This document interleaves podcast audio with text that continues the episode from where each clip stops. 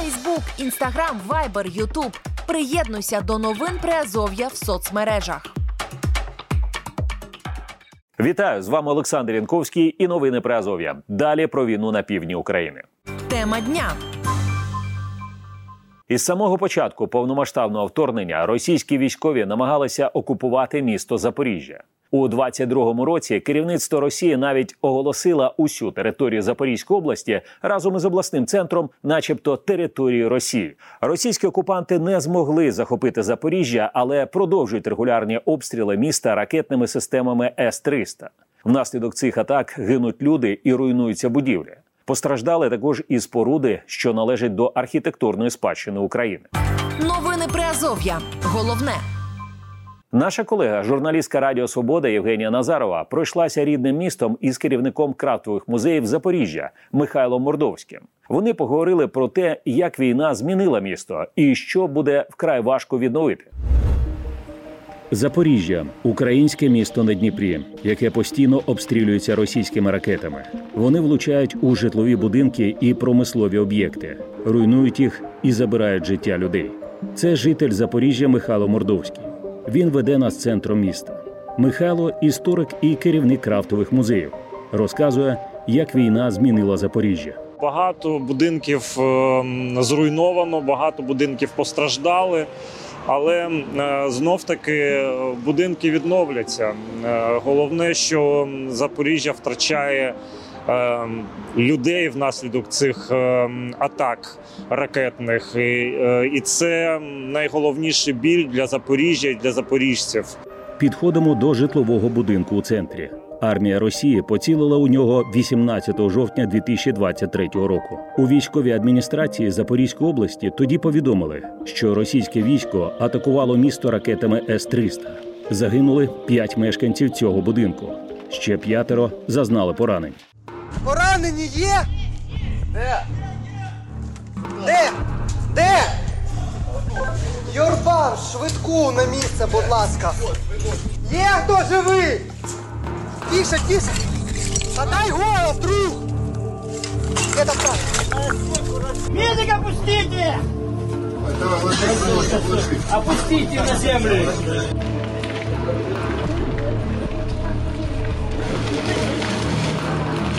Я мешкаю в цьому будинку на п'ятому поверсі, якраз туди, куди влучила ракета.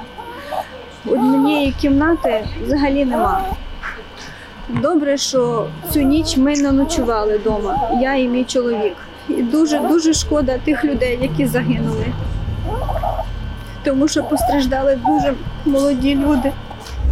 Це величезна трагедія і і е, дуже такий підступний злочин е, російських військ е, і Росії на території Запоріжжя. Черговий військовий злочин. Михайло розповідає нам історію цього будинку. Його звели 1955 року під час повоєнної відбудови міста. У роки Другої світової війни Запоріжжя постраждало і від нацистів, і від нищівних методів звільнення, які використовували радянські війська. Все зроблено настільки органічно, що е, в принципі складається враження, що ці будинки тут були завжди. Ці будівлі е, дещо пощастило е, з тим, що її звели до того, як прийняли постанову про боротьбу з архітектурними надмірностями е, 55-го року. Тобто в ній не було ніяких спрощень, в ній не було ніяких таких важливих зауважень щодо проєкту. Звели її на замовлення заводу Запоріж... е, Запорізький абразивний завод е, для працівників цього заводу. І по суті, е, ця будівля стала такою однією з домінант е, містобудівних домінант е, історичної частини міста. Вона відображає е, містобудівну і архітектурну культуру середини ХХ століття.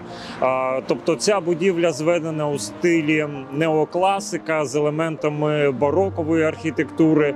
Першими жителями нині постраждалої будівлі стали запоріжці та переселенці, які відновлювали місто після найбільшої війни ХХ століття. На відновлення економіки, на відновлення промисловості нашого міста. Сюди приїхало багато спеціалістів. і Їх також треба було десь розселяти. А спеціалісти приїздили не самі, а з родинами розселення людей. Е, Люди е, після Другої світової війни мали десь проживати. Переважна більшість житлового фонду вона е, була або пошкоджена, або зруйнована. Стояла задача розселити людей по нових квартирах, по нових будинках. Разом із цим будинком постраждав і Свято-Покровський собор. Дорогі браті і сестри, ночі була ракетна атака рядом з собором.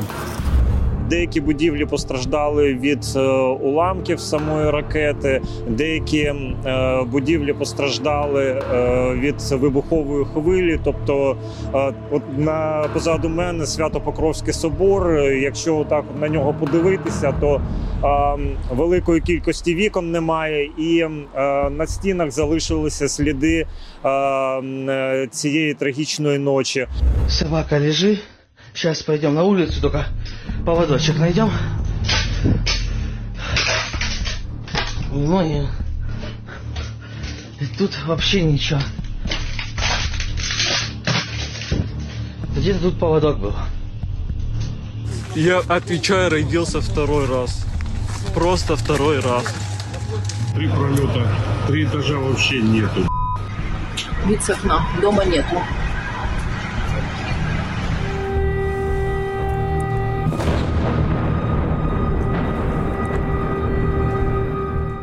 Щоб уже люди останавливали війну, сказали, все, хорош, здавайтесь.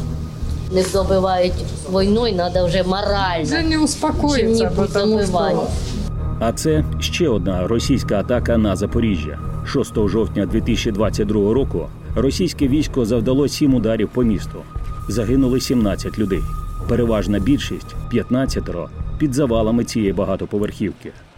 Ось це будинок. е, Він е, досить великий, займає цілий квартал.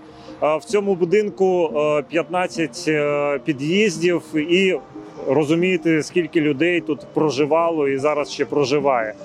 Тобто, досить великий будинок, містоутворюючий, можна так сказати. Пан Михайло вважає забудову центра Запоріжжя архітектурним шедевром, а її руйнування російськими ракетами трагедією. Навколо нас архітектурний ансамбль неокласичний, який тут постав у 50-ті роки ХХ століття під час е, післявоєнного відновлення міста Запоріжжя. Звичайно, що втрата будь-якого з цих будинків е, нанесе е, величезної непоправної шкоди для міста в плані його сприйняття. Тобто, це дуже важливі для от сприйняття і містянами, і гостями міста е, сприйняття е, нашого міста як цілісного організму, як е, цілісного архітектурного ансамблю. Тому дуже важливо зараз відновити цей будинок в оригінальному автентичному вигляді. Уже в музеї архітектури історик Михайло Мордовський розмірковує, як війна Росії проти України може змінити Запоріжжя. Росія не зупиняється не перед чим для того, щоб захопити українські території. Вона може е, змести повністю е, місто, і для неї це на жаль прийнятний варіант. Те, що ми бачимо, руйнування, які ми бачимо у Запоріжжі, е, то це жахливі руйнування житлової забудови, е, інфраструктурних об'є- об'єктів, які є е, важливими саме для людей, для цивільного населення, і це однозначно можна трактувати як е, злочини проти людей, проти е, мирного населення. Е, І на жаль, ми бачимо, що е, російська армія також не добирає методів е, у війні е, з Україною. Ну, будем надеяться, что все восстановят. Ну и эту Россию, она дов- за все должна заплатить. За те страдания людей, матерей, жен, детей. И самое главное, самый лучший наш генофонд, наши лучшие мужчины, которые нас охраняют, берегут. Мы хотим міра, но не за счет нашої свободи. У 22-му році е, частково були е, пошкоджена, пошкоджена машина зала Дніпровської гідроелектростанції. От е, це також є пам'ятка е, архітектури е, запорізька, промислова пам'ятка конструктивізму е, світового рівня. І ось вона була пошкоджена внаслідок дії російської армії на превеликий жаль. Первісний вигляд так вона виглядала до Другої світової війни. Зараз вона виглядає інакше. Дніпровська ГЕС стратегічний об'єкт країни. Відповідно до повідомлень української влади, із початку повномасштабної війни російське військо понад десяток разів обстрілювало Дніпрогес. Туди запускали шахеди і ракети. Для них е, неважливо. Неважлива спадщина, неважливі ці всі речі. Для них важливо досягти якихось е, своїх цілей на полі бою.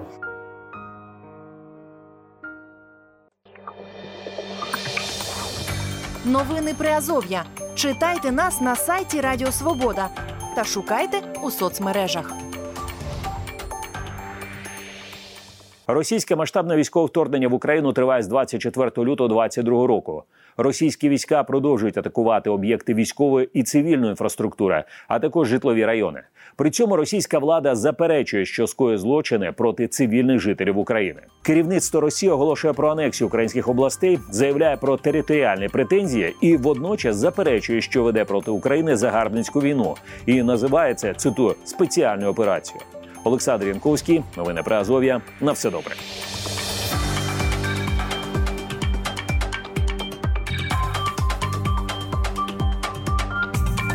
Ви слухали новини Приазов'я.